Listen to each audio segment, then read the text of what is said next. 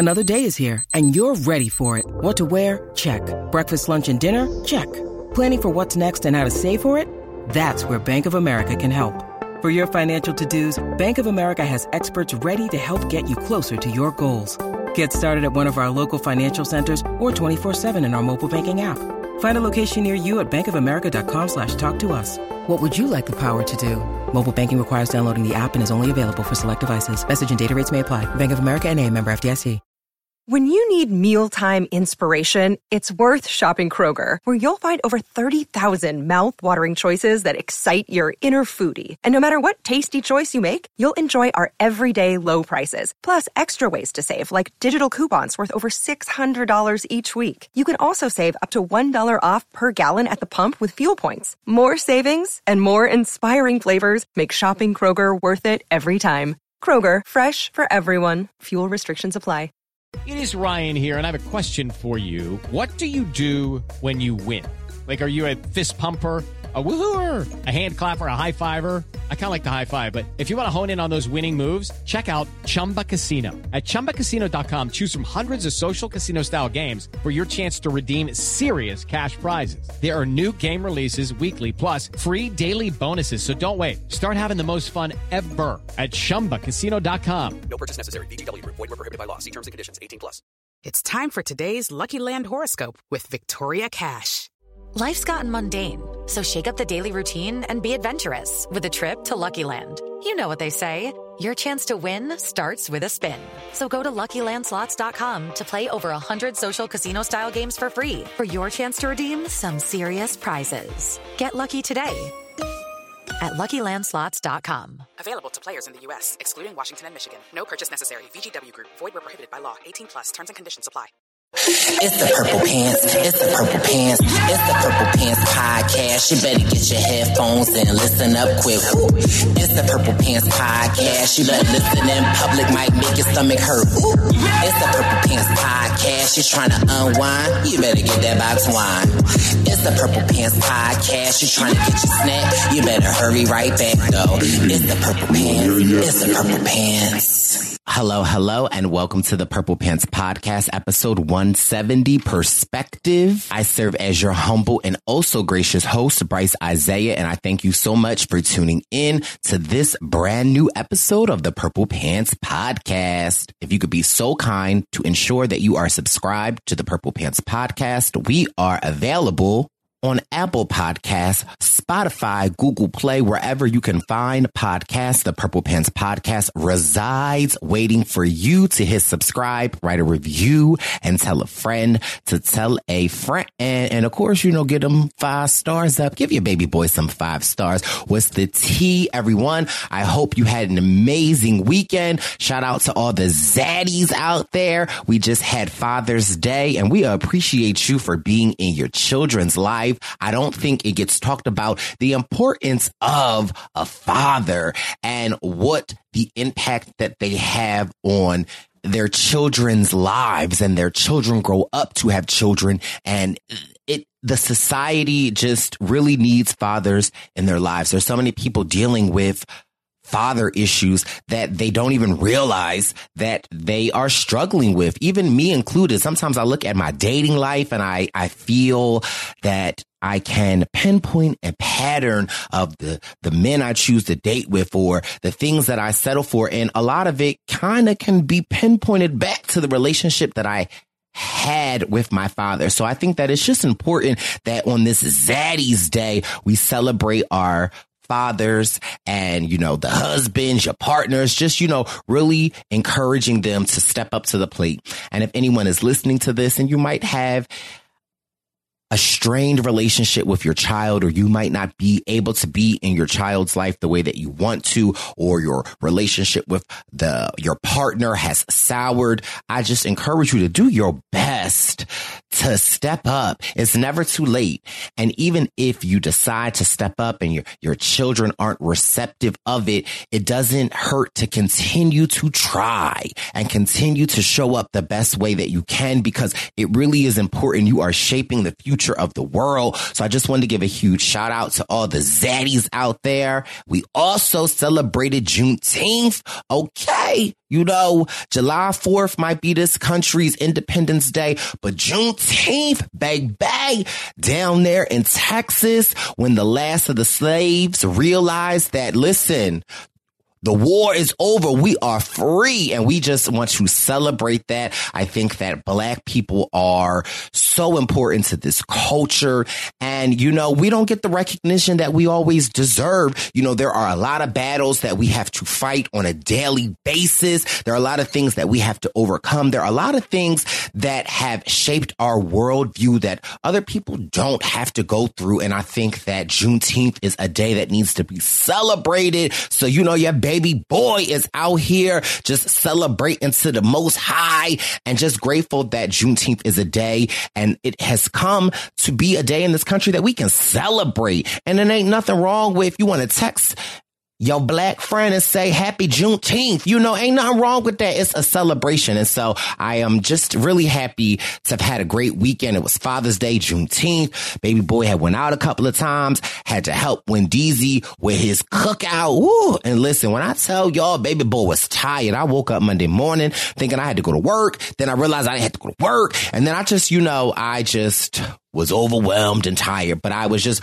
really grateful. Uh, I saw all the Father's Day posts, just really seeing the impact that men have in the lives of their children and just seeing the Zaddies being celebrated, seeing Juneteenth being celebrated. Just, it was a great weekend. The weather in Philadelphia was amazing. Okay. It was my type of weather. Wasn't too hot, wasn't too cold. It was just so perfect. So I had a great weekend. I'm really excited for this week's episode. You know, we got the church announcements. Okay. We are covering P Valley episode three. Y'all was telling me about this show on HBO Max. At this point, it's kind of old a little bit, but the staircase, I got into that I just want to give my few thoughts on The Staircase on HBO Max, Barb's message, and we got the freak of the week. So listen, let's, you know, let me give you my perspective and let's get into these church announcements.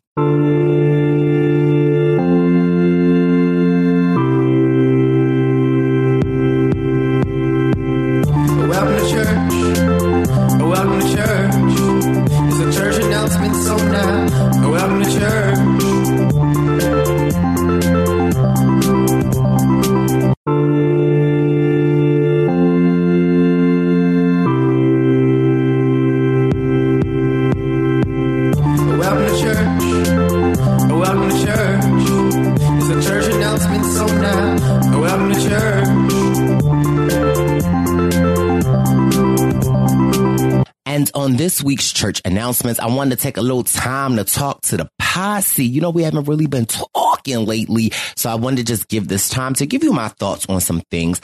And I think the name of this podcast is called Perspective. And I had a couple of instances within this last week and even over the weekend where it caused me to stop and think about situations that happened. I had a situation happen this weekend and I really felt some type of way. And it was in that moment that, you know, I, y'all know me, I'm on a road to a better Bryce. And during this situation, I wanted to give this person the benefit of the doubt. And, and instead of me doing what I normally do and, you know, just be quiet, not say nothing, just not interact with that person and just let it go. I decided to take a look, um, at the situation objectively and, and I, I did this in the moment, you know, like not just days later. I did this in the moment um, maybe a couple of minutes later. But I just, I thought about it and I, although I felt like the, what had happened or the statement that was made was ignorant, you know, dare I say ignorant. Um, but I decided in that moment to just like take a look and, and try to wrap my my, wrap my brain around this person's perspective of what could have made them come to that conclusion.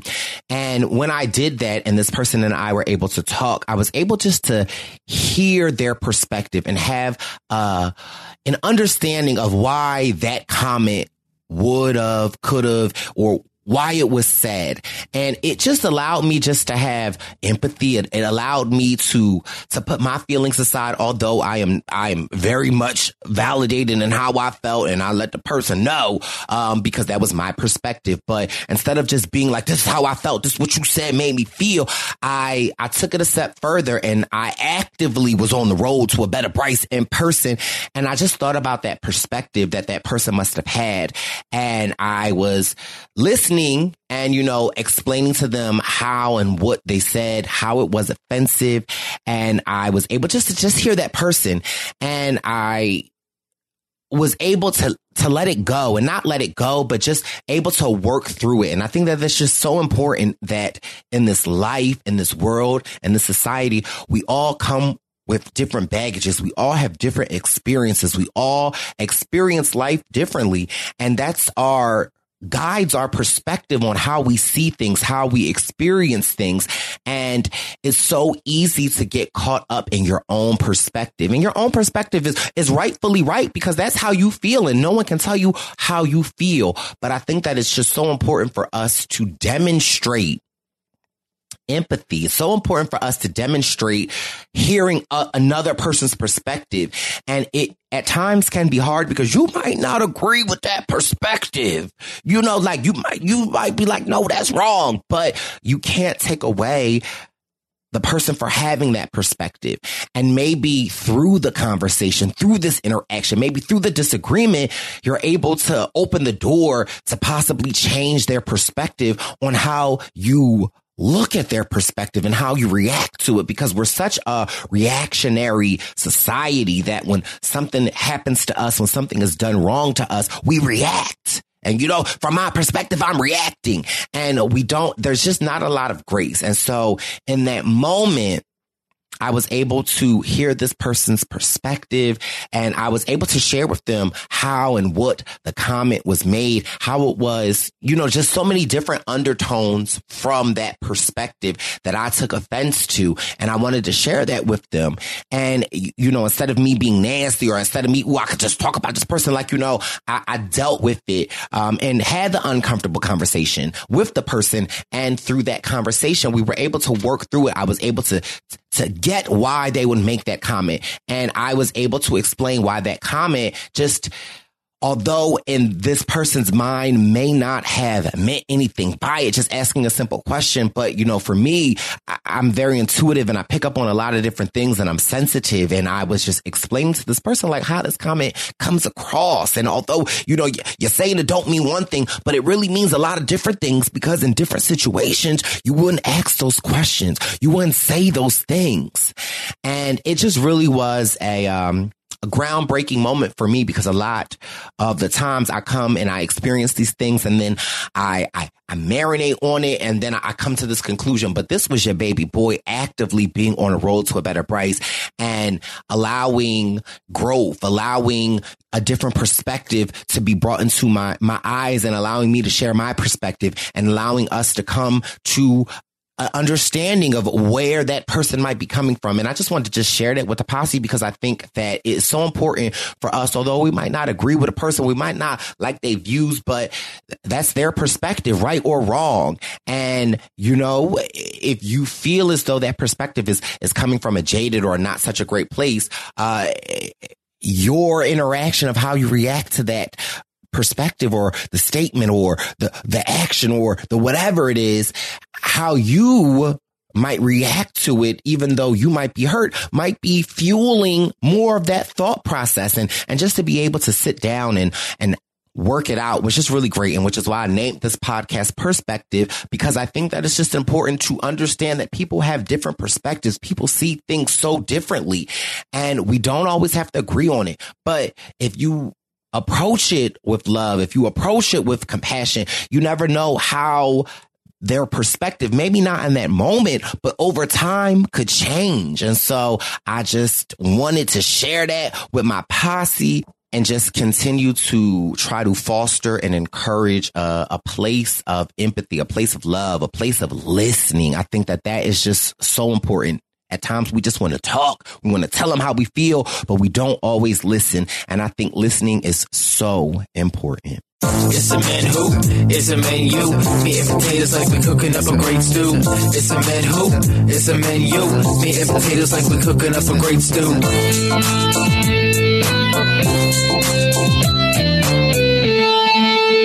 And we are back this week with your P Valley season two recap. And I am always delighted, honored, and so excited to be joined by none other than Dr. Sherea Lloyd. You may know her from Survivor China, or you just may know her from being in these streets because we outside. Let's welcome back to the podcast, Dr. Sherea Lloyd.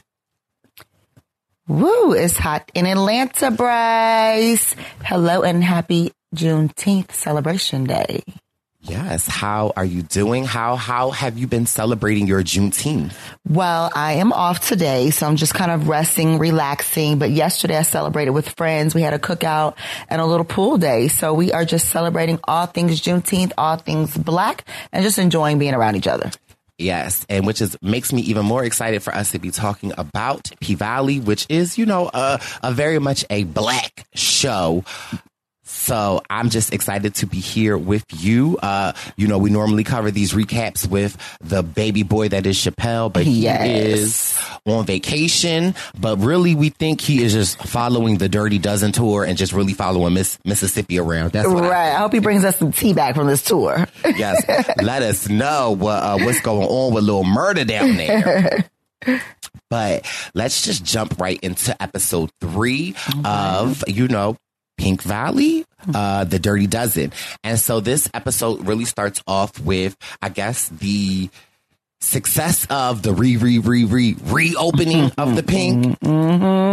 And so the pink is open now. And so they are uh getting back into their zhuzh of things. And we I guess we get to see uh roulette and whisper uh kind of like basically being the headliners and really, you know, showing out. Now we see roulette is having a private dance. Now I forget the name of this room last season. I don't know, but it's just gonna be the boom boom room for now. Okay, yes, the boom boom room. So that that's for anybody that's listening. If you ever go to a strip club, they normally have these boom boom rooms where you can pay for a private interaction. Uh huh. A little extra service. Listen, and you know, stripping is, you know, one thing and, and sex work is another. And I think that, you know, at times in these establishments, uh, they collide. And that's where I, I really think the, the, the, the negative stigma comes from. However, at the pink, you know, Uncle Clifford got a rule for a rule for a For a rule rule for a rule. rule.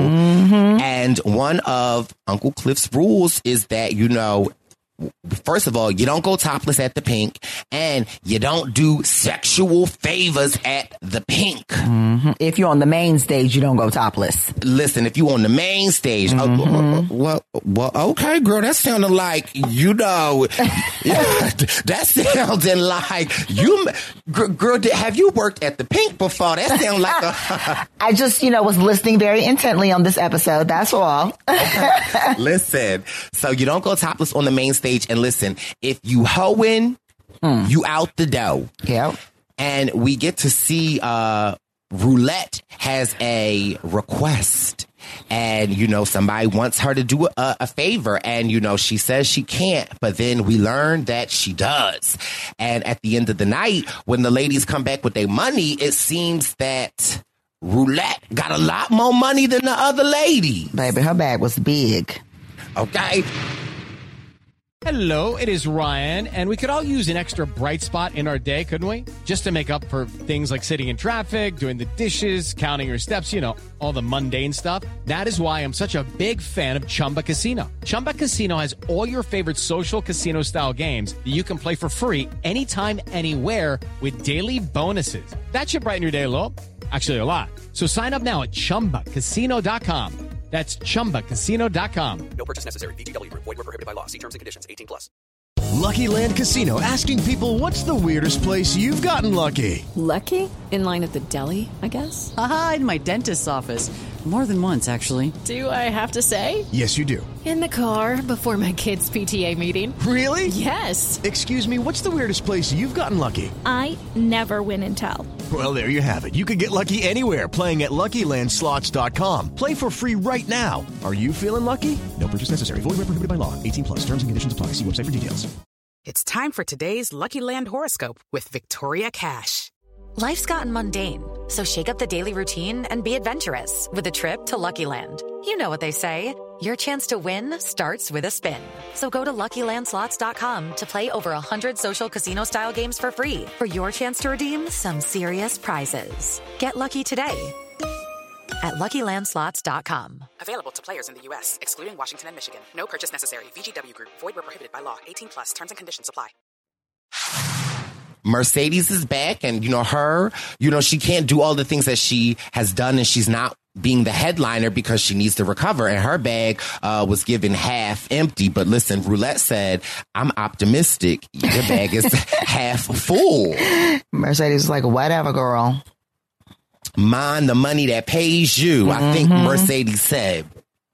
Um, and then speaking on mercedes we see that she is still recovering girl, girl like you know she got her i don't know if it was the surgery i don't know if that was duct tape I around what that arm.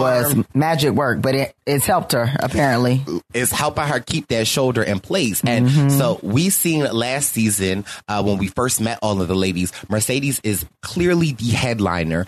And, you know, Mercedes has a lot of different men that travel all the way to Chucalissa, Mississippi to see Mercedes hmm For the Mercedes experience. for the Mercedes experience. And we are not talking the Superdome, okay?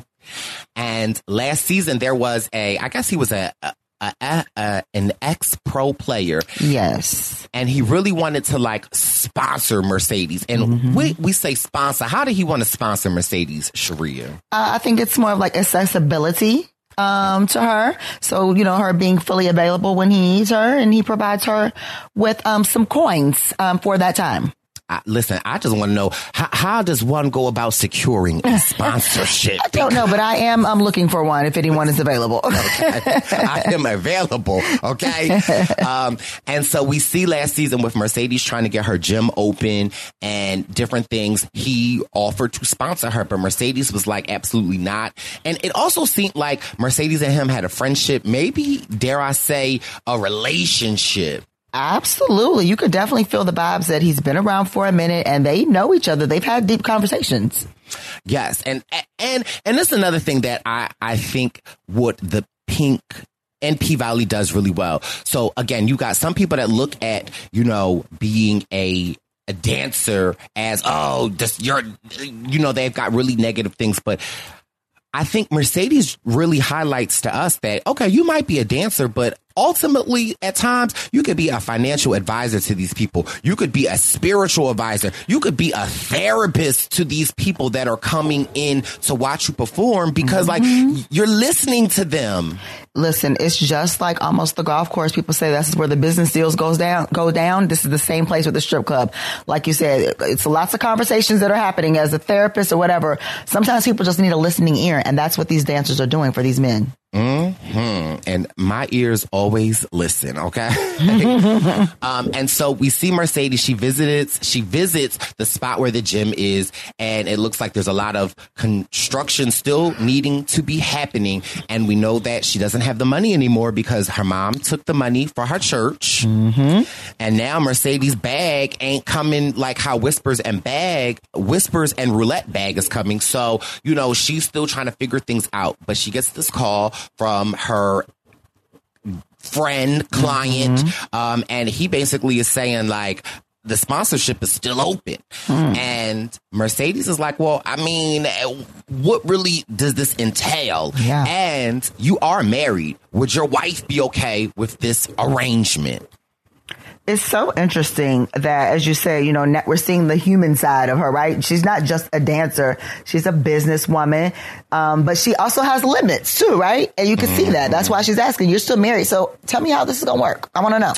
Right. And and tell me, is you sending me cash? Is it cash app? Or are you selling it into my account? Right.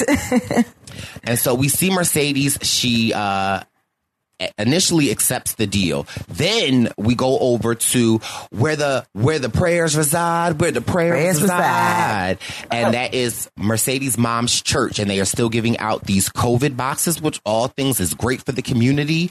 And this young lady pulls up and she's asking for two boxes. And hmm. they like, well, we can give two boxes. I got to get the pastor to see if the pastor can approve this. And long behold, the young lady that is wanting two boxes, who does it happen to be, Sherea? Well, this was Mercedes' daughter, and she has grown up a little bit, might I say, since the last season. She is definitely giving a teenager. And mm-hmm. first of all, she don't know how to park no car. We can see that. At all, but she knew what she needed to do to come get that food, though. Yes, and it was interesting because you know the pastor comes over and she's like, "Hi, I'm from that child. You know we bad with names over here, and we don't got Brandon who know." I know to get us together, exactly. But she says, "Hi, pastor." The pastor says, "You want me to slap you in your mouth, girl?" Grand- listen, her grandmother is so reckless, okay? But that's how grandmoms be. Could you imagine? Like my grandma name was Clara. I could only imagine calling going, "Hey, Clara." My grandma would say, who you talking to? And, you know, the grandmom's like, why you over here? Why you need? And the backstory that we know of Mercedes' daughter is Mercedes was young when she got mm-hmm. pregnant. She was in love with a married man who happened to be somewhat wealthy. And when Mercedes gave birth to the child, like the family kept the baby and they would not allow Mercedes to have the baby. But also it seemed like Mercedes' mom did not want her to have Correct. the child. Mm-hmm. And and again, we just see Mercedes where she's at today, but clearly she might have been a little young, a little reckless. Um, and maybe they didn't think that she was able to have that responsibility. But everything that we know of Mercedes from season one and now is that she is responsible. She, you know, she might be a dancer, but like, you know, she wants her daughter back and is trying to do everything to get her daughter back. Yeah, she's really been working to make an effort to get her back for sure. And it's like we know from season one that Mercedes' daughter was in a pretty affluent place. We know her dad had died, but the the dad's wife was still, you know, affluent and taking care of Mercedes' daughter. So it's like, why Mercedes' daughter at the the pick up a COVID box and why you need two? Is giving is everything okay? Right. And grandma picked up on that really quickly. And she said, "You just you look like your mother when you lie." Ooh, that that comment right there hit me. I said, "Ooh." But you can see the softer side of her grandmother at that point. And she basically says, yes, you know what? Don't just get her two, bring her four boxes. They said four or six. I think four boxes. Give a four. Oh, Load the sure trunk she's up. good. Yes. So I, I like to see that side of her for, that, for that moment in time. Uh, a thousand percent. Then we kind of flash back over to the pink, and it is Uncle Cliff and Autumn, and they are, you know, hashing it out about what happened after re re re re re reopening. And Uncle Cliff is like, I should have never left you here by yourself. You didn't almost burnt the club down. Mercedes wasn't ready to go on. I blame everything on you. Mm-hmm. And Uncle Cliff and Mercedes kind of sort of go back and forth. And it took me a while to figure out what they was doing because Uncle Cliff would kept paying like, no, it's 90% your fault, 10% my fault. And then they kind of were going back with these percentages of whose fault it was. And they were able to kind of sort of settle on, or all right, uh, Autumn, we gonna say, uh, for purposes that it was 69% your fault and 31% my fault. And now this is unconventional and not the greatest way to negotiate, but I think what they were doing was essentially saying, well, this is what I thought. Tell me what you think. But I essentially am thinking that Uncle Cliff is saying the pink is 69% yours and mm-hmm. 31% mine. Because we, we know that Autumn owns it and Uncle Cliff still has some stake in it, but we don't, we never knew the breakdown. And I think when Uncle Cliff was placing blame on her, he really was figuring out the numbers of who the ownership. Absolutely. And I took it just like that too. At first, I didn't know what they were kind of going back and forth on as well. Um, I was just unsure where it was going, but I definitely think it's about the business. But I think this is what they needed, right? They needed to have this conversation. We've been saying this the last two weeks, like who is doing what? We know Autumn thinks she's the lead, the boss, because she has the ownership part, the money part. But look, Uncle Cliff is still there and she needs him. No, uh, very clear she needs Uncle Cliff. Mm-hmm. This is my thing though.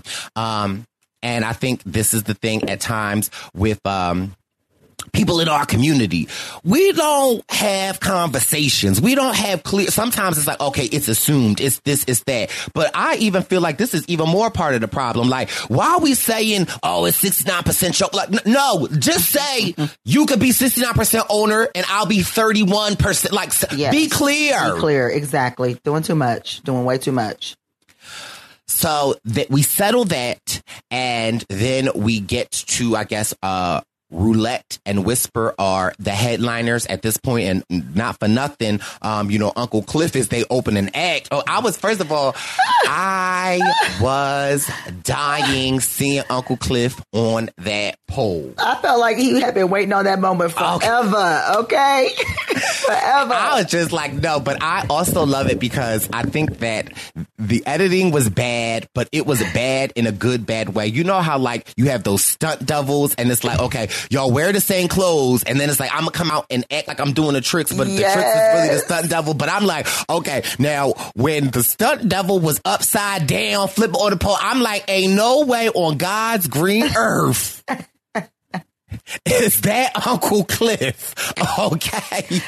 Woo! It was it was a good opening, but like I said, he been waiting on that moment. Okay, Listen, and mind you, the outfit was kind of cute though. Little, it was though, low key. Little one out cut out with the little, you know. Mm-hmm. And first of all, it was it was giving me. Do we shop at the same place I got my outfit from when I did my photo with Ozzy? Hilarious. It was given though. It was given. Um, and then we flip back over to the more political side where, okay, Chappelle gonna kill us because listen, I'm gonna ask you, I'm gonna ask you, Riri, what's the, now you might know this though, what's the name of the mayor? No, you know I don't know. Okay, neither do I. Y'all know I be bad with names. Terrible, both of us. Um, the interim mayor. N- now we know. Give me a little backstory. The original mayor, he wanted to move forward with having the casino come in. Uncle Cliff got the people to vote. They shut the casino down. Uh, Autumn was able to use her money and buy the pink because you know the swamp, the the not the swampland, but the swampland of where the pink resides. That is what they wanted to buy to have that for the casino. Autumn bought it back, and now there is a new mayor in town. And listen, not that they had the the Black Pastor's chicken dinner. And somebody was showing out. showing out, but it also reminded me of, and you know, today is Juneteenth, and you know how these big corporations, it just reminded me the fact that it was the Black Pan, the Black, the Black Pastor's Chicken Dinner. It reminded me of when maybe a couple of weeks ago, Walmart came out with the Juneteenth ice cream. Mm-hmm. Oh my goodness, yes. Child, or when these other big corporations or your job might be like, oh, we're celebrating Juneteenth. We're Mm-hmm. having watermelon and chicken for lunch. But it wasn't exactly thought through of how that celebration should take place. Yeah. Mhm. Yeah. That's what it was given. Very much. And essentially, the pastor in which that Mercedes' mom used to be under, who wanted to be a pastor, uh, but the, the church would not allow women on the pulpit. He is seeming to be heading up this Black Panther. I, I don't know why I want to say Black Panther. Panther. so bad. Okay, Wakanda forever. Um, he it seems to be the head pastor heading this up and inviting the mayor here. And essentially, it's really the mayor trying to butter all the pastors up. And mind you, another great thing, what I love about the Pink or P-Valley is that this what really happens. Anytime any major election, you know, uh, happens, they when they want the black vote. They get Go to you the know church. they go to the church. They go to TD Jakes. They go to somebody else, and they get that endorsement of that one mega black church, and they think that that's going to win over the black people. Mm-hmm. That's exactly what they do.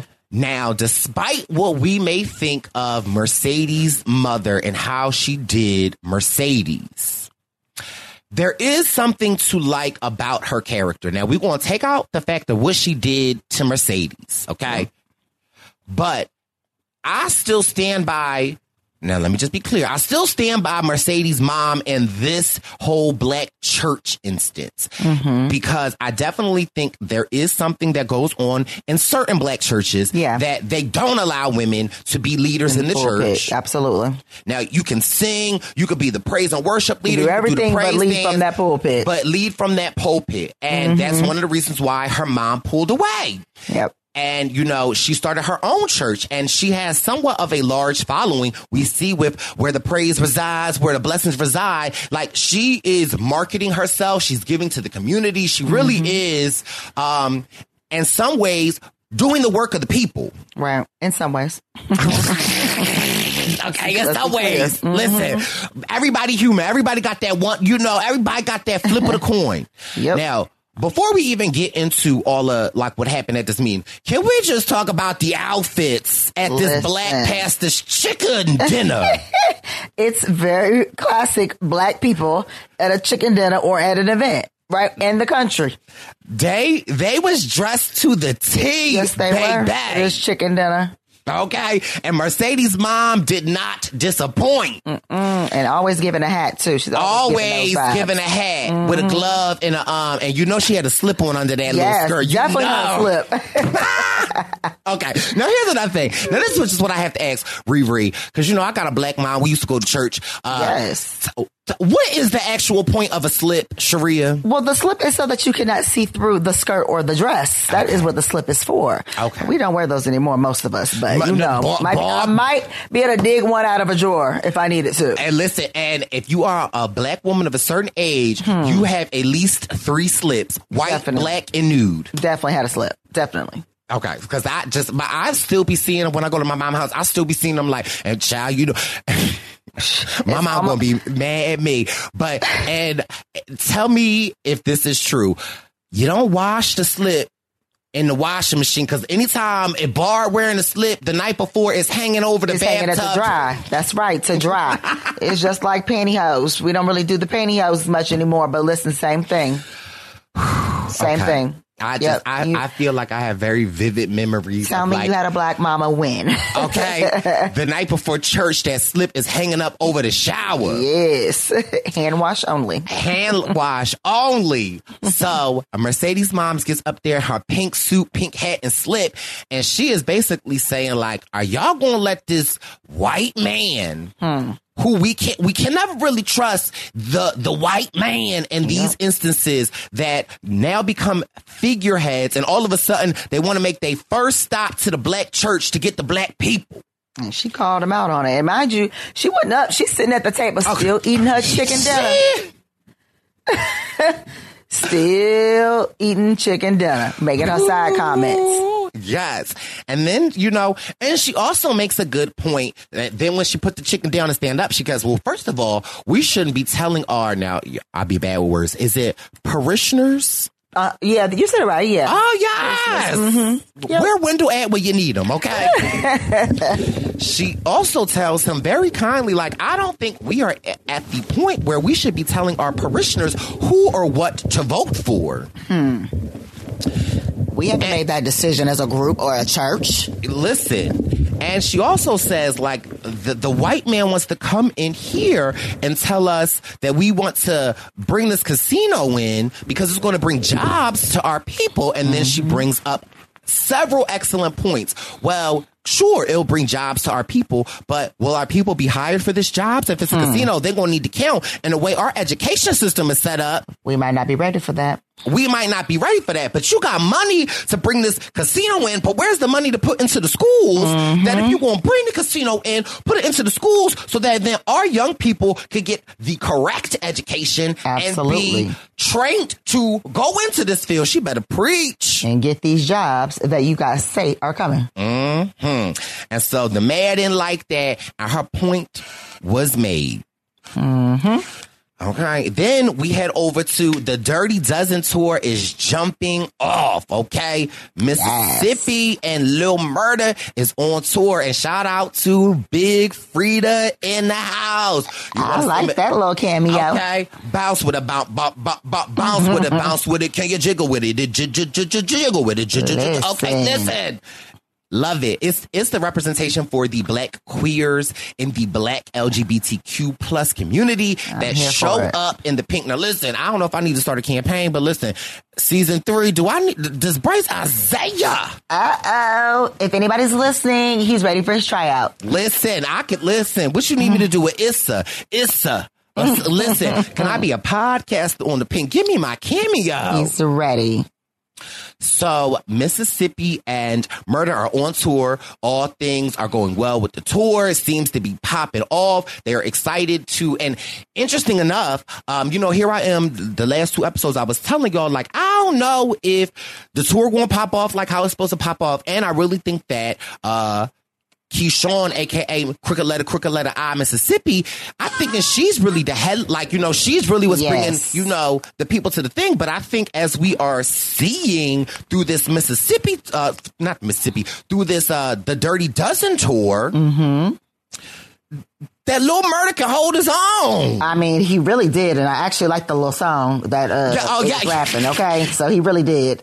She's just an added bonus for the show. You know what I mean? an added bonus. And we also see uh, Mississippi getting a little nervous in the beginning about some of the photos that they're taking because, you know, she does not want her Goodness, baby daddy. Daddy, yes, child. The baby daddy doesn't necessarily like Little Murda because he thinks Little Murda and Keyshawn have something going on, but Keyshawn understands that it's really just the imagery, the imagery of it, and she understands that you know Little Murda in love with somebody else. Mm-hmm. What's funny is she doesn't know who though. But so okay, we gonna get there when we get there. But does she or does she not though? I felt like she didn't know. Mhm, Okay, so listen, keep keep that in mind, Purple Pants Posse, because I got something for, that. for Riri. Okay. Um, so then we are Mercedes is at, we seen her agreeing to the sponsor. Mm-hmm. Now she is going. sh- She's working. She arrives at this penthouse studio Yes. or somewhere looking fabulous.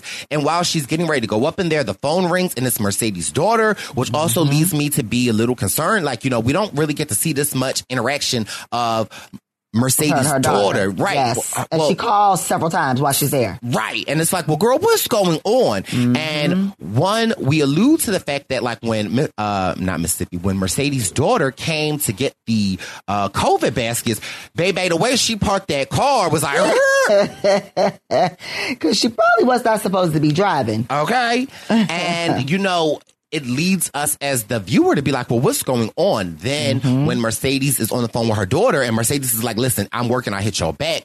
Then the camera pans out and we get to see, uh, Mercedes' daughter's stepmom passed out on the couch. Yes. Now, I don't know if it is she's got a drinking problem that's just kind of sort of reared its head, but I think of it in the context of with COVID, people being home, there were a lot of people um, that I think felt themselves in a not healthy cycle of being isolated. And the only kind of sort of thing really to do to kind of like make the isolation fun was turn to a little devil's juice. hmm That was her coping mechanism because I don't remember her being that unstable in the past seasons. Yeah, like it was giving what is Yeah. going on. Yeah, she's definitely a different person. So Mercedes is there to meet her sponsor, and you know she's all like, "Oh, look at this!" And then all of a sudden, the sponsor's wife comes down. Mm, and she's about to take a sip of that champagne. And- okay, and the wife, and you know Mercedes is like, "Ooh, okay, I wasn't expecting this, but Mm-hmm. hello." And the the wife is very cold to uh, Mercedes. Like very cold. Uh, but you know, the husband comes down and she gives Mercedes the papers like, listen, baby girl, we're gonna need you to sign part six, part seven point three B, thirty six. Listen, they get her to Just sign like this that. this NDA down. Listen, you might be sleeping with my money, my husband. And sign your you- life away. Sign your life away. it's like going to a party with Beyonce. They say you can't go to a party with Beyonce unless you sign the NDA. That's exactly what it was. She was about her business right then and there. And it is just interesting. And so uh, Mercedes is trying to be friendly. And this is again what I love so much about Mercedes is I think there's one point where Mercedes is like, "Oh my God, Jack, this house is so beautiful."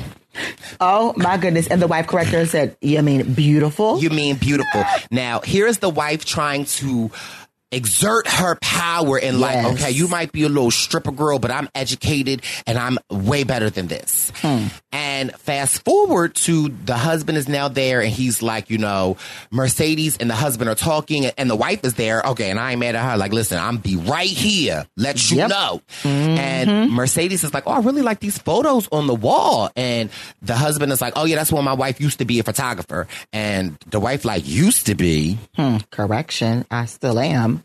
And it goes to show you how perceptive Mercedes is. Mercedes sees him kind of sort of belittling his wife's talent. And then mm-hmm. Mercedes goes and looks at the photos and she analyzes the photos in such like the way she are, she might be saying beautiful, but my girl can articulate and can get into a photo. Yes. And the wife is really like, I've never heard someone explain my photos that way.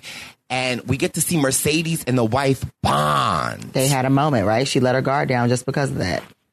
They had their guard down. Now the husband mm-hmm. like, well, before you go, wife, I want you to see this Mercedes experience. Mm-hmm. Wife was trying to fight it too, like, no, no. He's adamant, like, yes, yes, you're gonna see this. And Mercedes does the Mercedes experience. And again, more barriers breaking down. I think mm-hmm. that people think one way of dancers and another thing. And then I think that Mercedes and in this moment really highlighted one, dancing is an art. Yeah.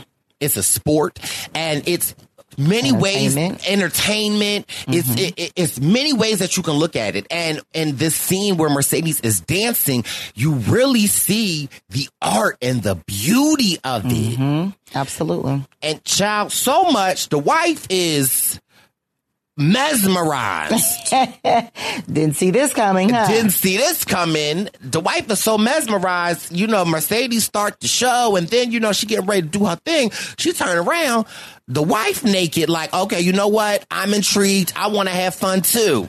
And Mercedes' face is like, Oh, her, huh? was like, I, what's what's what's going on here? That's how she looked. What's the tea? But listen, Yes. you signed them NDAs, Mercedes. So listen, you gotta go with the flow. I wonder was this discussed in advance? I mean, right? Okay, th- you might have to throw another ten bands on this for me. Mm-hmm.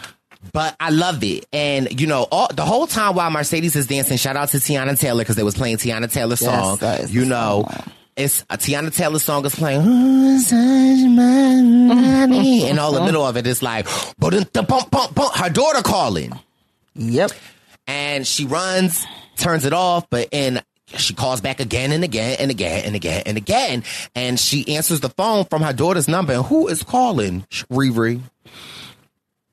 Who called? It was the, The police Oh, the police. The that's right. policeman. So, yeah, so the police called out. At this point, it's like, ma'am, we need you to come and get your daughter and or her stepmother. I don't know if they knew, you know, what the situation was, but at this time, it's like we need a guardian to come. So this is now when Mercedes is finding out what's really going on or what's been happening. So she is livid has to interrupt her job for Okay. this um, to go and save them both. And she gets over there and she really gets to lay into the wife like girl she got the light the wife in the bathtub spraying her down with the hose Like, wake up, you know how you do a drunk person? That's what she was doing. yes Mm-hmm. and they get to have this conversation where mercedes is just like you know l- look how the tables have turned like i'm coming to save you and all i want ever wanted was my daughter That's it. And the wife makes a revelation where Mercedes was always told that it was the wife that never wanted to give back the daughter. And the wife makes this revelation that it, child, do you think I want to look at my husband's infidelity every day of my life? I, she didn't have a choice, basically, what she said. And it was the husband that mm-hmm. wanted it. And Mercedes is like, well, he died. Why even after he died? And then the wife says, goes to make another revelation that on his deathbed, he wanted her to care for the daughter. Yeah, yeah. Meanwhile, the daughter's listening. Listening. conversation. And I like, and so we can just even get into that. And what I think is so interesting about that conversation, you, we see the daughter being like visibly upset at that. And here I am thinking that the daughter probably is more upset at hearing her stepmom say, like, you think I wanted to look at my husband's infidelity for the rest of my life and all of this stuff. Uh, but then when I think about it, I'm pretty sure the daughter probably already felt that energy and don't really like her anyway. Mm-hmm. Mm-hmm. And so after the stepmom go to sleep, Mercedes' daughter has a conversation with her and is really asking her like, why you never came and got me? Yeah. And she's she's alluded to this before, and she's just said, "You all you keep making promises. You're saying you're coming, but you never come." Mm. And to Mer- Mercedes' defense, it's like, you know, she does live a non-conventional life. Her hours aren't the same, like, you know, and, you know, there are reasons, but, ooh, baby, when the daughter calls her to the carpet, and Mercedes always loves to say, I was 15 when you was born. Uh huh. And Mercedes' daughter says, well, you didn't stay 15 forever. Ooh, so basically, you could have come to get me a long time ago. Mm. And she says, you always have excuses. And for me, I just thought that this was really powerful in the sense that, like, you're right. Mercedes does make a lot of excuses. And I think in Mercedes' mind, she thinks she's doing what's right. But really, like, you are using the, you, you are using the fact that your daughter is being taken care of. You do want more time.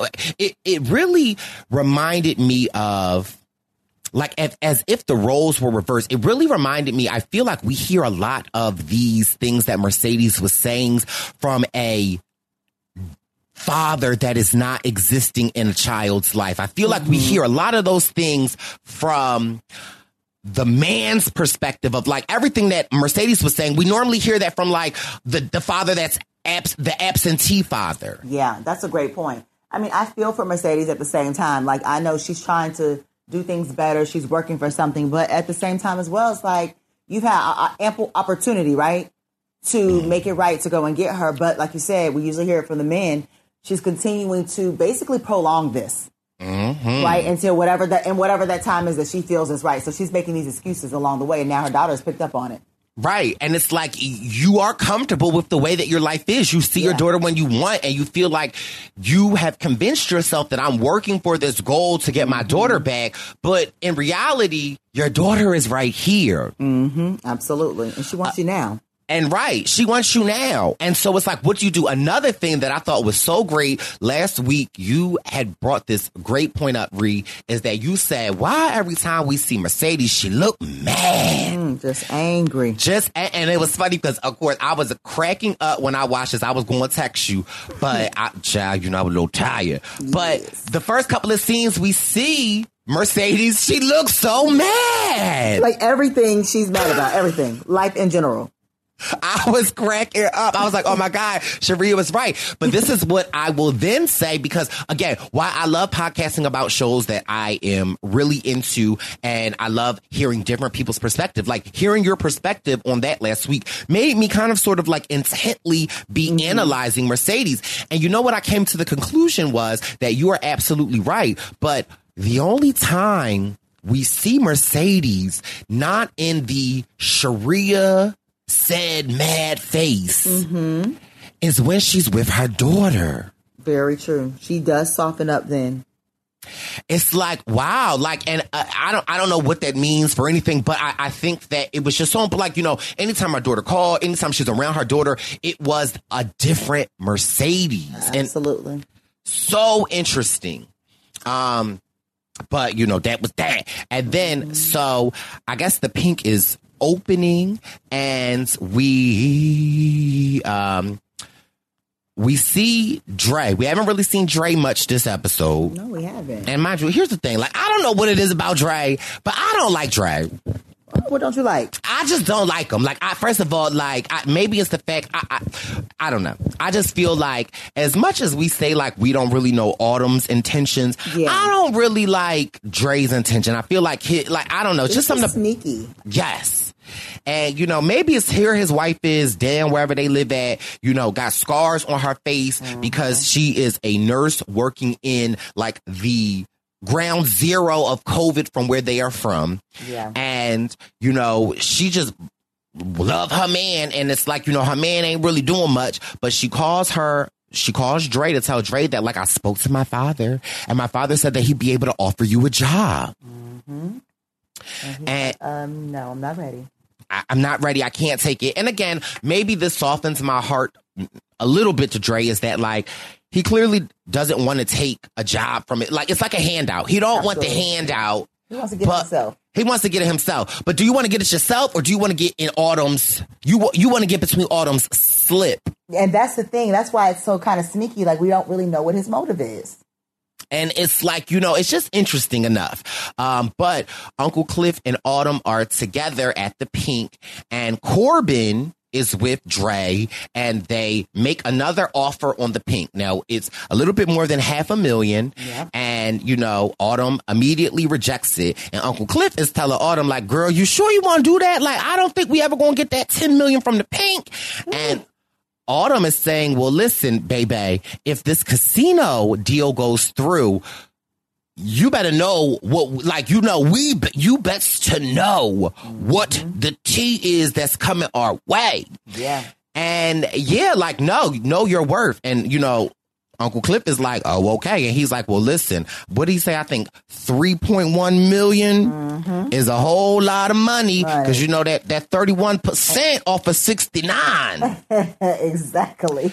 it's a lot. So, you know, and and then it raises the question that okay, so you know, I've been saying autumn sneaky and I stand by what I stand. I but she is her and Uncle Cliff are having this conversation and she says that she's turning down the offer and she wants the 10 million. Um to me it's like she is be again she's not saying it, but I feel like it is implied that if I'm declining this offer because it's not what I want, but that means you are willing to sell.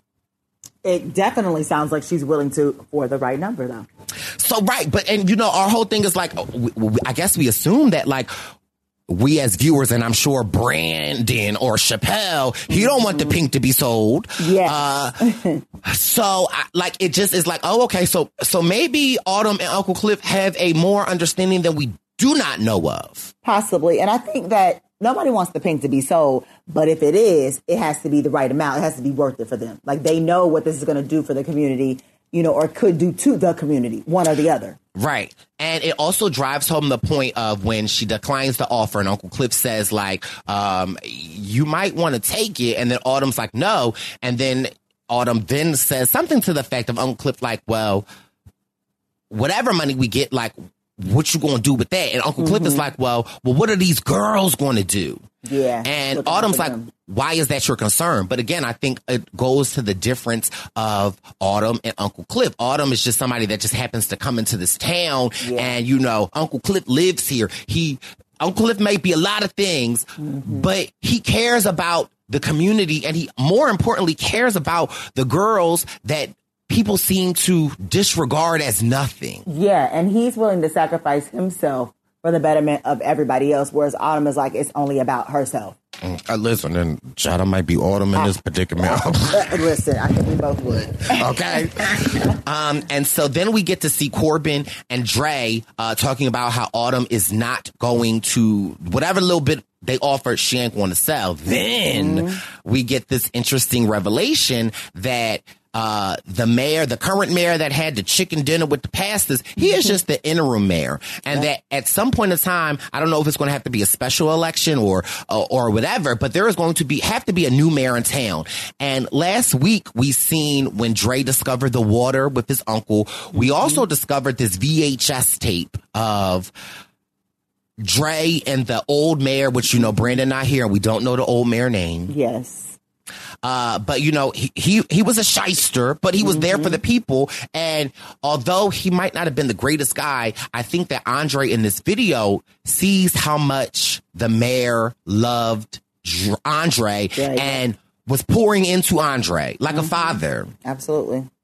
And you know, I guess the, I, they toy with the idea of like, well, listen, if you don't want the current mayor that's running, uh, why not you run? Yes. And again, it also leads to the conversation of Dre's wife being like, well, my daddy said he can get you a job. And Dre like, no, it like, you know, he wants to strike out on his own. And, and what better time than now? We also know that, uh, Dre still is, con- still a resident of Chucalissa. When his uncle or godfather was running for mayor, he states that like how it was so important for him to come back home and cast the vote, for the first black mayor of Chucalissa. Mm-hmm. Yep. And Corbin, we know, is the brother of this one family who who's a white family, but Corbin, you know, he mixed, uh, and is the outsider, but you know, he has access to this fund and he like, well, I might be crazy enough to actually sponsor this idea. Mm-hmm. Left us with a little cliffhanger on that one. I said, well, oh, okay. Well, listen, that, that, that has to be interesting. Mm-hmm. So let's also get back to y'all, y'all know one of my favorite parts of the show. Lil Murda and Mississippi. Well, not even that, girl. By Mississippi, Lil Murda and Uncle Cliff. Oh yes, this love, this continuing love story. This continuing love story. So first of all, Uncle Cliff is on the Instagram, like uh Mississippi and Lil Murder look a little comfortable in these photos. And you know, Uncle Cliff, although he has his guard up, he still is searching the social media and checking the grams. How many of us are guilty of somebody that we like or love or you know whatever? How, do we mm-hmm. not? Check in every now and then, look at the picture, see what's going on. If y'all don't believe me now, go to your Instagram or Twitter right now and go to that search button and read me your top 10 searches because I guarantee. Everybody that searched their little ex at some point. Okay. time. Mhm. Your little murder is in there. Yes. and although I am, and I said this before and I'm going to say it again, I'm on Uncle Cliff's side. Boy, are they making it a case for Lil Murda to win my heart over. Uh, we see this scene after the show. Little Murda, first of all, he got his hair dyed blonde and, uh, Mississippi putting a little oil. First of all, if you, anybody that know, if you bleach blonde dye your hair, you know it is going to strip Yep. your hair dry the nutrients. Okay. And Mhm. especially if you are black, you know our hair is oily. That blonde is going to strip it. You got to oil that scalp. Add some moisture to it. Okay. You need to get some shea moisture or something. And so Mississippi is moisturizing, um, Dre's head, and while she's doing that, Lil Dre. Lil, oh, okay, thank you, thank you. Oh, come on, Chappelle, come on, Chappelle. we might not know all the names, No, but Riri know. them, Riri know Little Murda. Um, and so Little Murda is writing a note. Uh, and child, it took me out because again, I feel like the way that they describe sometimes we all know men can be jerks, insensitive, and not really know how to convey their feelings. Yes. And child, Little Murda was writing a note that said, I guess I miss you. I guess. It's the I guess for me. It's the I guess for me. Um, and Keyshawn, aka Mississippi, really calls him to the front. She like, you a rapper, and this is like this is what you are sending home to this lady that you care about. Okay, so that's what made me think that she doesn't know who So- it is because she said this lady. Yes, and so I now, hey, ooh, now let me, I, y'all get to, I get to get Dr. Lloyd's bags together here. Now Okay, listen, get me together. Now, but I also think that two things came to my mind in this conversation because when she said that, I'm like, oh, she don't know the tea. However, Keyshawn knows that Lil Murda is not into her. And the whole point of how they came about, uh, you know, her stepping in for Mercedes on one night only and like the, uh, the illusion that they are giving to the world. Uh-huh. She knows this if you watch from season one. And Keyshawn has been, I, I don't know if you remember, but Keyshawn was the one that walked in on Uncle Cliff and Little Murda in the bank office in season one. Oh, you know what? I forgot about that. But I we- forgot. Oh, Uncle Cliff or Little Murda never saw it. And Keyshawn kind of sort of kept it to herself. Yes. And we know that Keyshawn has never brought this up to Little Murda Mm-hmm. before. And in this moment, she says, like, well, the lady that you are writing, like, you need to know. So then Keyshawn goes back to the drawing board and I forget what he wrote, or he then he just wrote, I love you. I love, yeah. And then Keyshawn, simple. like, now how you go from one thing to another? Like, you, Mm-hmm. it's given much. And, uh, you know, she's like, and, it, and then, you know, Little Murda trying to get to my heart. He's like, well, that's the only thing I could think about, Shorty. And then Keyshawn has a revelation. Um, and you know, she's like, well, if that's how you feel, that's how you feel. And then Keyshawn says these words that an Uncle Clifford only comes around in a lifetime once.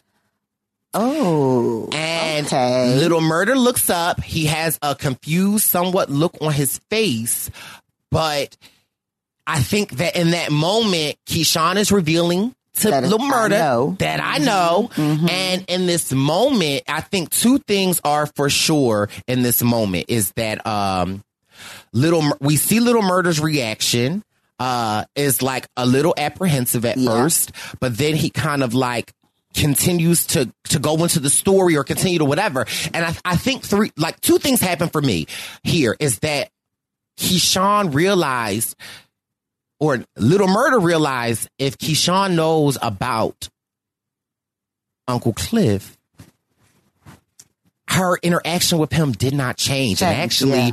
she was still loving and caring. And I think that that ag- again, these are little, little pieces, but you know, for me, for somebody who intensely watches these portions of it, Yeah. I think that it was, It was uh, eye opening for him to be like, well, okay, maybe uh, this is okay. yes. Yes. going to go back and watch that little section just because Yes. you brought that to my attention in this way. Yeah, because I, girl, you know, I get into and, and uh, for me, I felt like, and again, shout out to the actor that plays uh, Little Murda because I think that his acting was so on point. Because you, you got to look at the way that he looks at her. He doesn't. He does not confirm. Yeah. But you just see the relationship in his body language. Now there are a lot of things going on with, and and so there are couple of things. So then he gets that opening where he's like, oh my God, like maybe this is okay. Then his brother or cousin that got out of jail, that's still in the gang life. We didn't really talk about much about this, but you know, while they was on tour, a huge fight happened. Shots was being like, you know, a lot was going on. Doing a lot. Mm-hmm.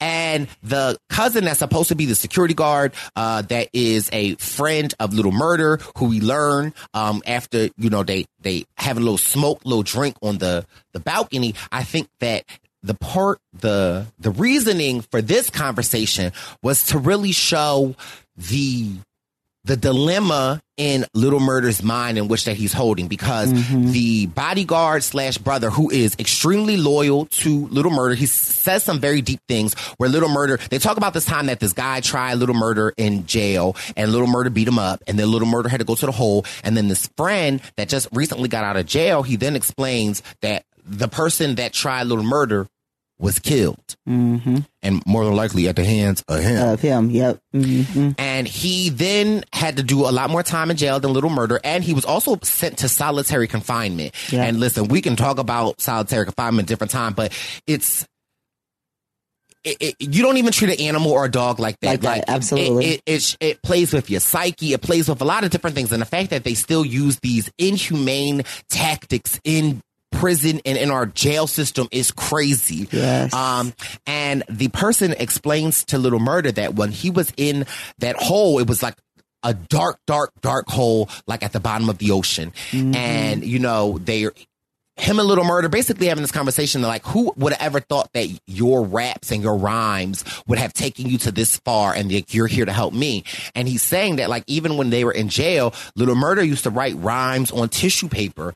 And this person is saying to him that at his darkest hour, the silly little rhymes that Little Murda was writing to him essentially like was the light at the end of the tunnel That for him get through. Mm-hmm.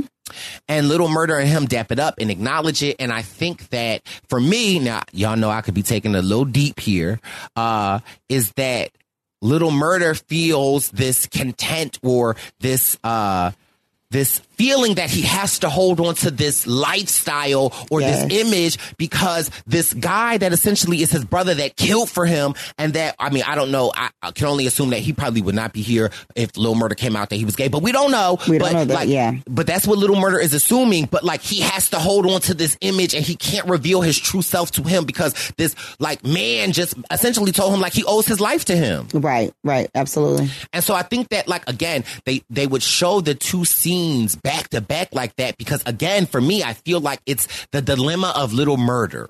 Mm-hmm. You better be deep.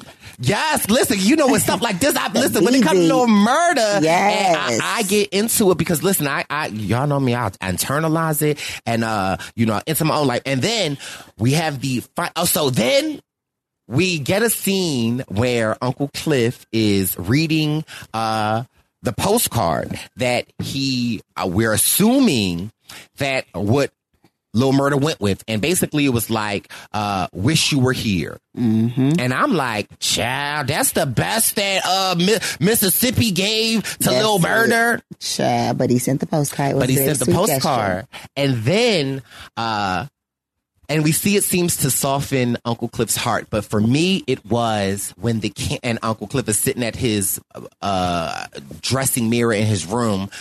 The camera widens out, and what do we see on the mirror? Do you do you remember? I don't remember. It was a note. Wait, So Uncle Cliff is reading the postcard. He was in, I guess, New Orleans. And, Yes. uh, again, the postcard was very generic. I was upset that like, okay, we, we went from I guess I miss you to I love you to wish you were here. And I was just like, ugh. But when the camera widens out, we see on Uncle Cliff's mirror that there are about eight other postcards. And so y'all know, okay, I ain't even gonna lie. I got a little teary eyed on that when I saw that because I was just like, oh my God. which means it's time for Uncle Cliff to soften up a little bit.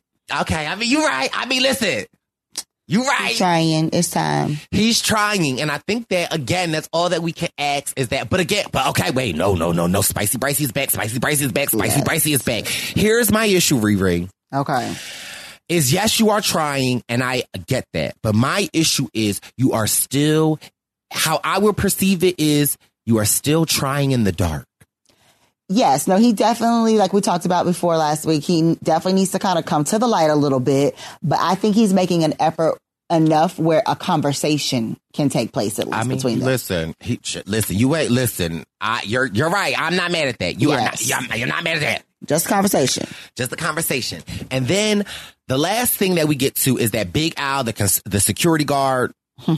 And I forget. Do you remember the there was uh last season? Uh, uh what was her name? Not Gambit. Uh, Uh, gi- giz, Gizzard, Gizzard, or Gidget, Gidget, Gidget. Yes. Mhm. Chappelle would be proud. Gidget is the one of the. She was like one of the only white strippers at the Pink, Mm-hmm. and um, she we haven't seen her this season. Uh, we did get a clip of her last week where she was on the phone FaceTiming people. She was in Florida saying like, "Child, listen, COVID ain't happening in Florida. Y'all should come down here." Uh, Mm-hmm. Gidget also had a love interest. Was this other young man?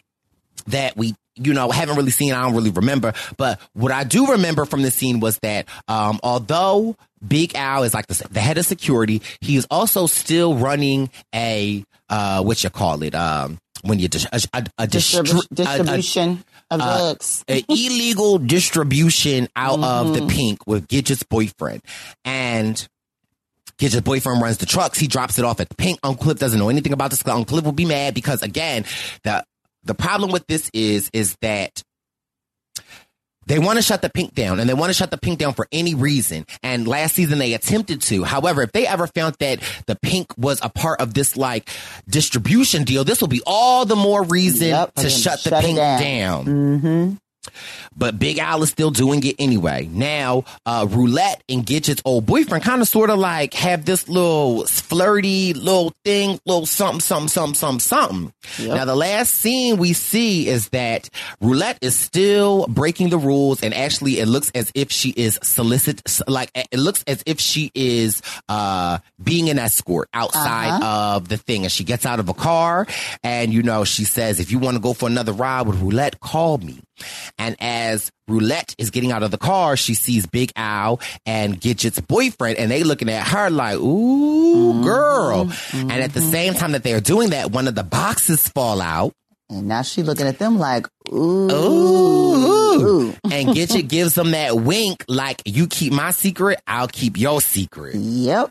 Now, That's going to be interesting um, how is- that develops. Yes. And then the last, last thing that we forgot to talk about was Mercedes' mom, after the, the pasta chicken cook, dinner pasta chicken for the black pastors, Mm-hmm. she tried the mayor. The mayor wanted to woo woo the people over. She left doubt in some of the pastors' minds. Yes. And so we see the mom at her church, and they are, first of all, I ain't never seen no church that, like, when you get the tithes and offering money, child, they, they put it in a, a Not the money machine. The money machine. yes. And the police and the mayor stop by and they serve her. And essentially, they serve her with breaking an ordinance of uh, Chucalissa that the mayor has put signed into uh, as a legislation or an emergency law basically saying that churches cannot operate at 50% capacity. They have to operate at, well, they can't operate at 100% capacity Capacity, yeah. And they have to operate at 50% and it has to be six feet, six feet apart. Now that is such an issue for Mercedes mom because whether people believe it or not, churches are a money making entity. Yes, they are. And, you know, we don't really know what Mercedes mom is doing with all this money.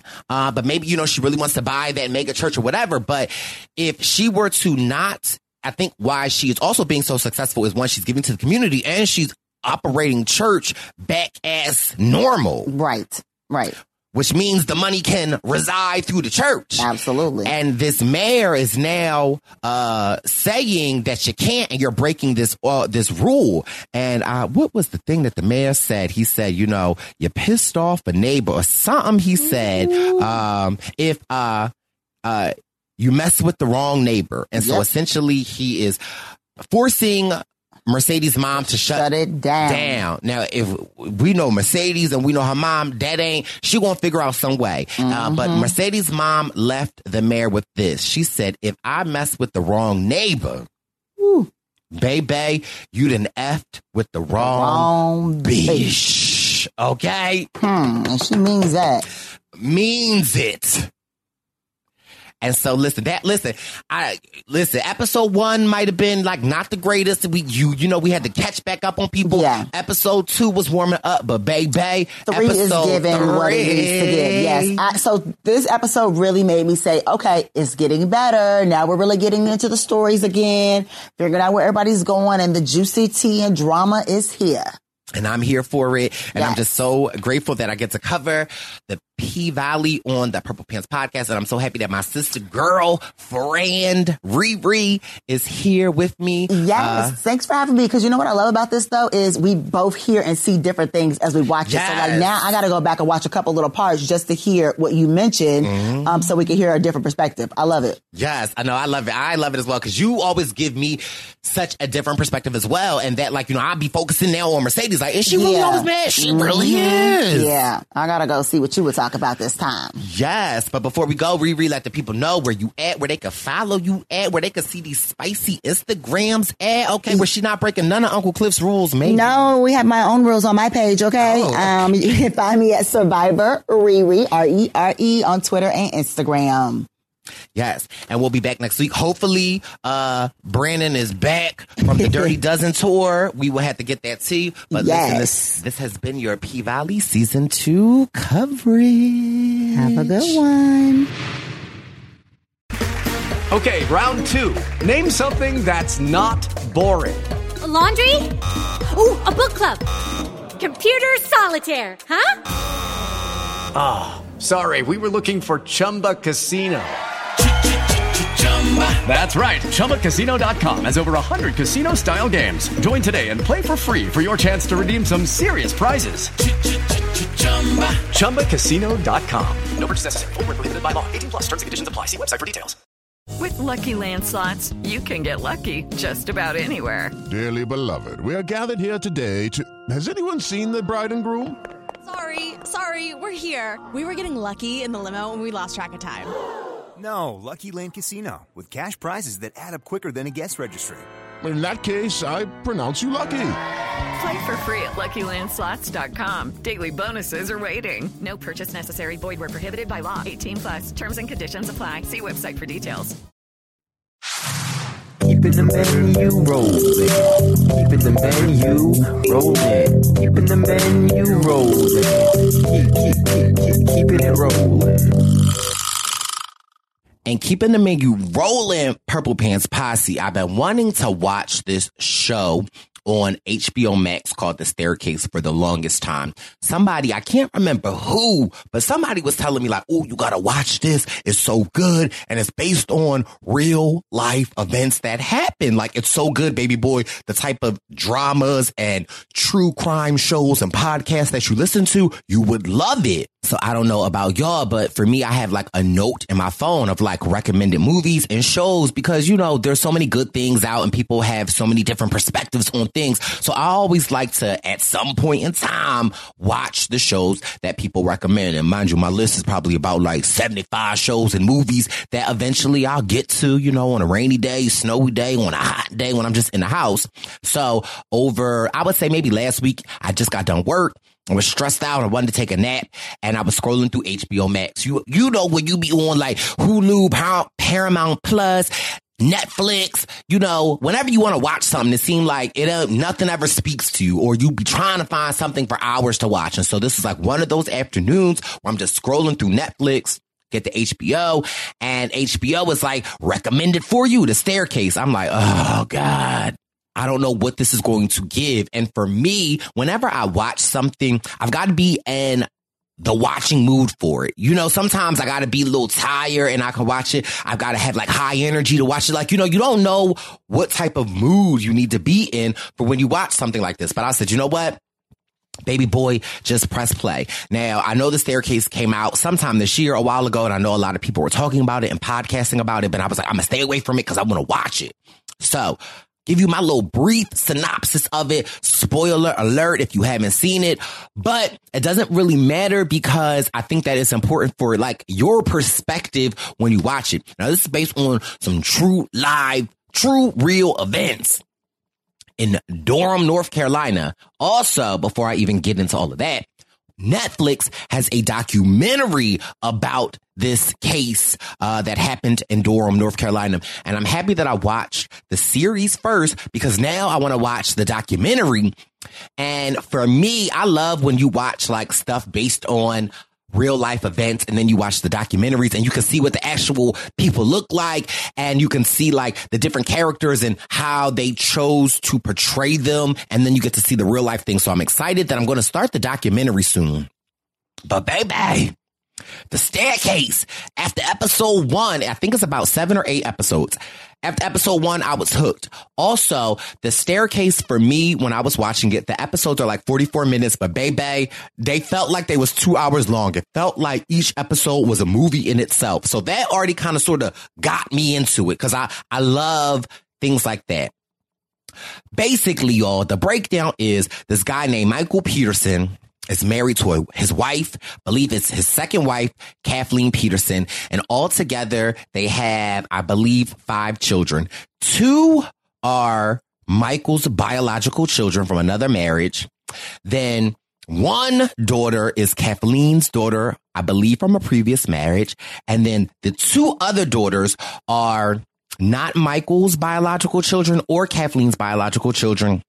They are children that Michael knew growing up when he lived in Germany and their parents died and he took them in with his first wife. The first wife didn't work out. And then when he got married to Kathleen, they both raised them as their own children. So they've got a very verse wide range of like connections to the children, but the children seem to be very close as children.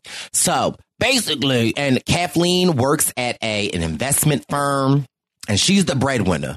Michael, I, I'm still trying to figure out what the hell Michael do. Okay. Besides spend other people money. He, he's like a writer or something. He's got books, but we, hear and watch the story from Michael's perspective. And basically, in a nutshell, Kathleen died. She died on the staircase, and it looks like murder. Okay, all mostly the majority of the evidence is pointing to Michael. However, I would say in the first three, full episodes, the way that the they tell this story, it's in, you get to see different people's perspective. You get to see Michael's perspective. You get to see Kathleen's perspective. You get to see the kids' perspective. And I mean, after seeing all of the perspectives, you come to your own perspective. But I would say this the first couple of episodes where clearly, you know, Kathleen dies. But the way the documentary is set up, you there's a constant timeline. They are stay fa- they are always fash- flashing, flashing back, flashing forward, and not necessarily current because everything happened. But then in the the in the process of the this series, it's almost like the current time. So it's like you, you're constantly getting flashback pre Kathleen's death, after Kathleen's death, and kind of sort of like current. And I really want to believe that Michael did not do it. But baby, spoiler alert, he got convicted. Then after he got convicted, he got off uh, due to a technicality. Uh, then he had to sign an Alford plea, which essentially is basically saying you're guilty, but you can maintain your innocence. And all the while, while this, uh, while he is going through this trial of Kathleen, a film company, uh, from France reaches out to him because they want to document the, they want to document like the American court system and, and they were looking for this case. And so all the while, while he is going through this experience and this court hearing, this film company from France is making a documentary. Now, I don't know if that's the documentary that is on Netflix, but I really hope it is because the documentary crew plays such a crucial point in the the series The Staircase. Now, again, I go back to the first perspective of Michael that we get is that he's like this loving, adoring father. He loved Kathleen. And we learned that he is bisexual. He likes the men's. And, you know, once the, the district attorney finds out about that, they try to spin the story. And again, this is when you're watching the first three, four episodes, like, you know, you're really hearing it from Michael's perspective. They try to spin the story, um, as if like they are using the fact that my, that Michael was bisexual and was hooking up with these men, um, that Kathleen found out about it. And that's how he killed her. Now, I think the perspective of Michael being bisexual is just such an interesting, uh, perspective because you know, Michael says that Kathleen knew about it. And uh, we don't, well, we know she did not know about it, but you know, Michael says that he lied about it because he knew the, the optics of how that could sway a jury. But it's just so interesting to see the different men that Michael was hooking up with, the, the relationships that he, he kept with. And it, it just like as time goes on through the documentary or the, not the documentary, the show, we get to see that Michael lying. And I think more of as we get to like maybe episode four and five, you know, we get to see maybe Kathleen's experience. Uh, we get to see how the DA puts it together because another thing about this show, Bay Bang. So Kathleen falling, being killed and murdered at the bottom of the steps they play that scene a lot of times. And so there are some very gory parts because they, they play of like how it could have happened if, you know, what Michael said is true, how it could have happened if what the DA puts it together. Child, they even got this owl theory, baby. And when you watching it, you know, because now we went through the perspective of Michael. Now we're like, okay, maybe he did do it. You know, once we get the perspective of the DA and then after he is found to be guilty and is in jail. Bang bang. One of the editors from the France film documentary, a female, she kind of falls in love with him. They become a couple and she makes it her duty to figure out that he's innocent. And the next door neighbor, Larry, is a, I don't know, an, a hunter, an owl enthusiasm, enthusiast. And they come up with this theory that an owl attacked Kathleen. Now, when you are watching the show, there are a lot of things that allude to, you know, there is one time that like, you know, they're flashing back to Kathleen like walking up the steps and we see that she trips and we're like, oh my God, really good. Are they trying to show us that like, did she trip? Then they have this bat infestation in their attic that Kathleen is obsessed with. Um, then so there's just so much stuff that lead us to believe like, oh my God, is there really something more to this story? Then his children. So interesting. The children, his biological sons, he's got a younger son and an older son. The older son looked like he got a little trouble with the law. He was drinking a little bit. And so the family was like not really happy with him. Then the younger son kind of sort of stepped up. But then the younger son was always just seeking approval from the dad and which drove him to drink out. Listen, it's just like, the actual what happened is very sad, but I love the character development of each child now, originally, Kathleen's biological daughter, she was with the family. Then the DA got to her aunts and showed her the crime scene photos. And they're like, oh, well, there's no way this could be an accident. Then they got the daughter. They got the daughter over there. So now the daughter hate Michael. And now, but you know, the, the children were such a family unit. The, like whatever the parents, Michael and Kathleen, the kids were the kids. The kids were like siblings. And I respect that because I have a lot of brothers and sisters, like, you know, from other marriages. And like, you know, despite we might have different parents, different moms, dads, like, you know, we're siblings. And so, so interesting to see the, the, the breakdown of the, the siblings. There is, uh, one sister who is, comes to comes to be gay and you know the family always worries about her because she had like you know some mental health issues and she always talks about how the family, they, we don't talk. And that was just something for me that I thought was so interesting because I feel like in times my family is such a close knit family but we don't communicate. Although we talk, but when anytime it's like a time to have a difficult conversation or something like that. Like we don't really like we kind of sort of sweep things under the rugs, like the Petersons a little bit, but we ain't killing nobody, nobody falling down no steps. That's not what I'm saying. But it's so interesting. Then the the other sister who is blood sisters with the the one sister who happens to come out as gay. Her role, she feels like she always has to watch the sister and she can't really live her life. And through it all, the children are, you know, supporting Michael other than Kathleen's daughter. Um, and as the, the show goes on and, and these, these appeals and these appeals, we get to see a different perspective of Michael that actually he's a jerk. He's kind of mean to the kids. This man ain't never really worked. He was bleeding Kathleen dry. His son's wife, his son's mother, who used to be married, he's still hitting them up for money. Like, and you get to see a different side and a different perspective of Michael. Originally, he said Kathleen knew about these men and, you know, he never had sex with any of them. And then, child, we learn he does and some escorts. And listen, I, I didn't heard where on the street is some of the story is closer to this podcast network than, you know, whatever, whatever. And if you know, you know. But, uh, again, makes it even more interesting for me. Um, then he falls in love with, uh, the, the French producer who he essentially is lying to her in ways as well because she feels like she is she knows it all and wants to advocate for him. But then when he gets out on this Alford plea she finds out more information. The documentary is still filming because now you know it's like serial. They want to keep the updates and follow all of this other stuff. And then when they are doing the updated documentary he tells them that kathleen did not know.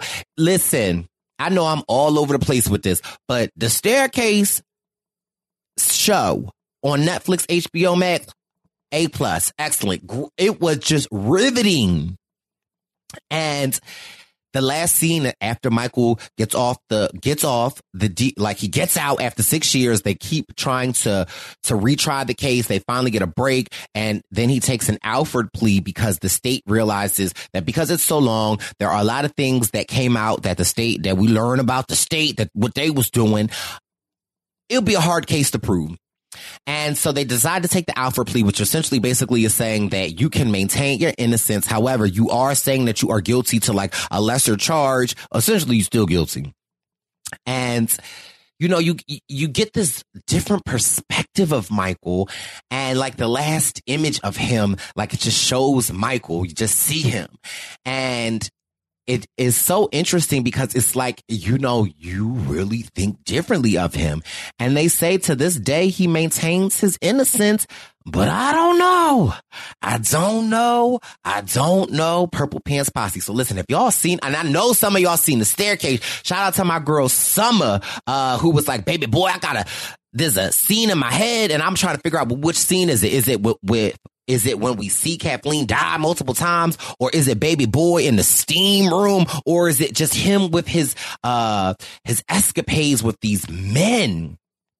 And again, I, there's just so many different things that I like think about when I think to this again, despite Kathleen dying, because that is very sad. But I also, I think the life that Michael felt as though he had to live because the society, you know, they look negatively on bisexual men. And, you know, a lot of women are like, oh, I would never date a bisexual man. Um, but real reality is some of y'all are are married to gay men. Some of y'all are, are, have dealt with bisexual men because this this stigma, and it's like I say that to say that it just it brings a lot of different things into question in my mind that have nothing to do with Kathleen dying, just more about the the how the society thinks of different things and different people. It's just so interesting. And when I say like it was, I I started it one afternoon after work, child, I was up till 4:45 in the morning because I just had to finish. I had to know what was going on. Then I learned about the documentary, and I really hope the documentary is the documentary that this crew was filming. Uh, that they show during the series because for me that's going to be so interesting. But listen, let me know what y'all think.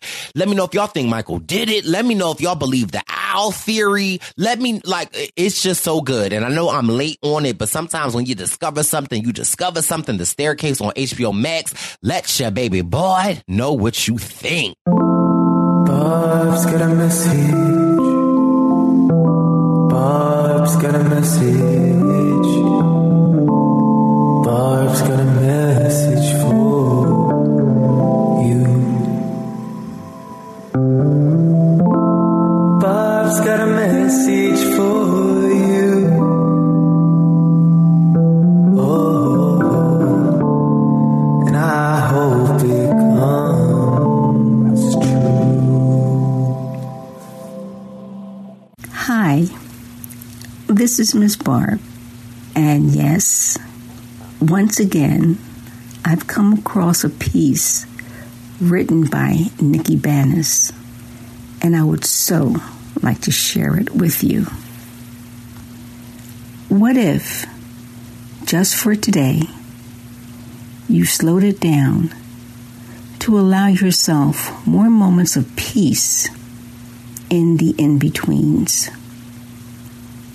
The little moments in between waking up and getting started with work. The small moments in between leaving and arriving. What if, just for today, you allowed yourself just a few more slow moments to remember how precious this life really is? To remember that it all really, really is okay even if it doesn't feel like it right now? What if you allowed yourself just a few moments to remember that in the big, big picture of this all, you are perfect? You are in perfect time and on the perfect path to where you are meant to go. What if?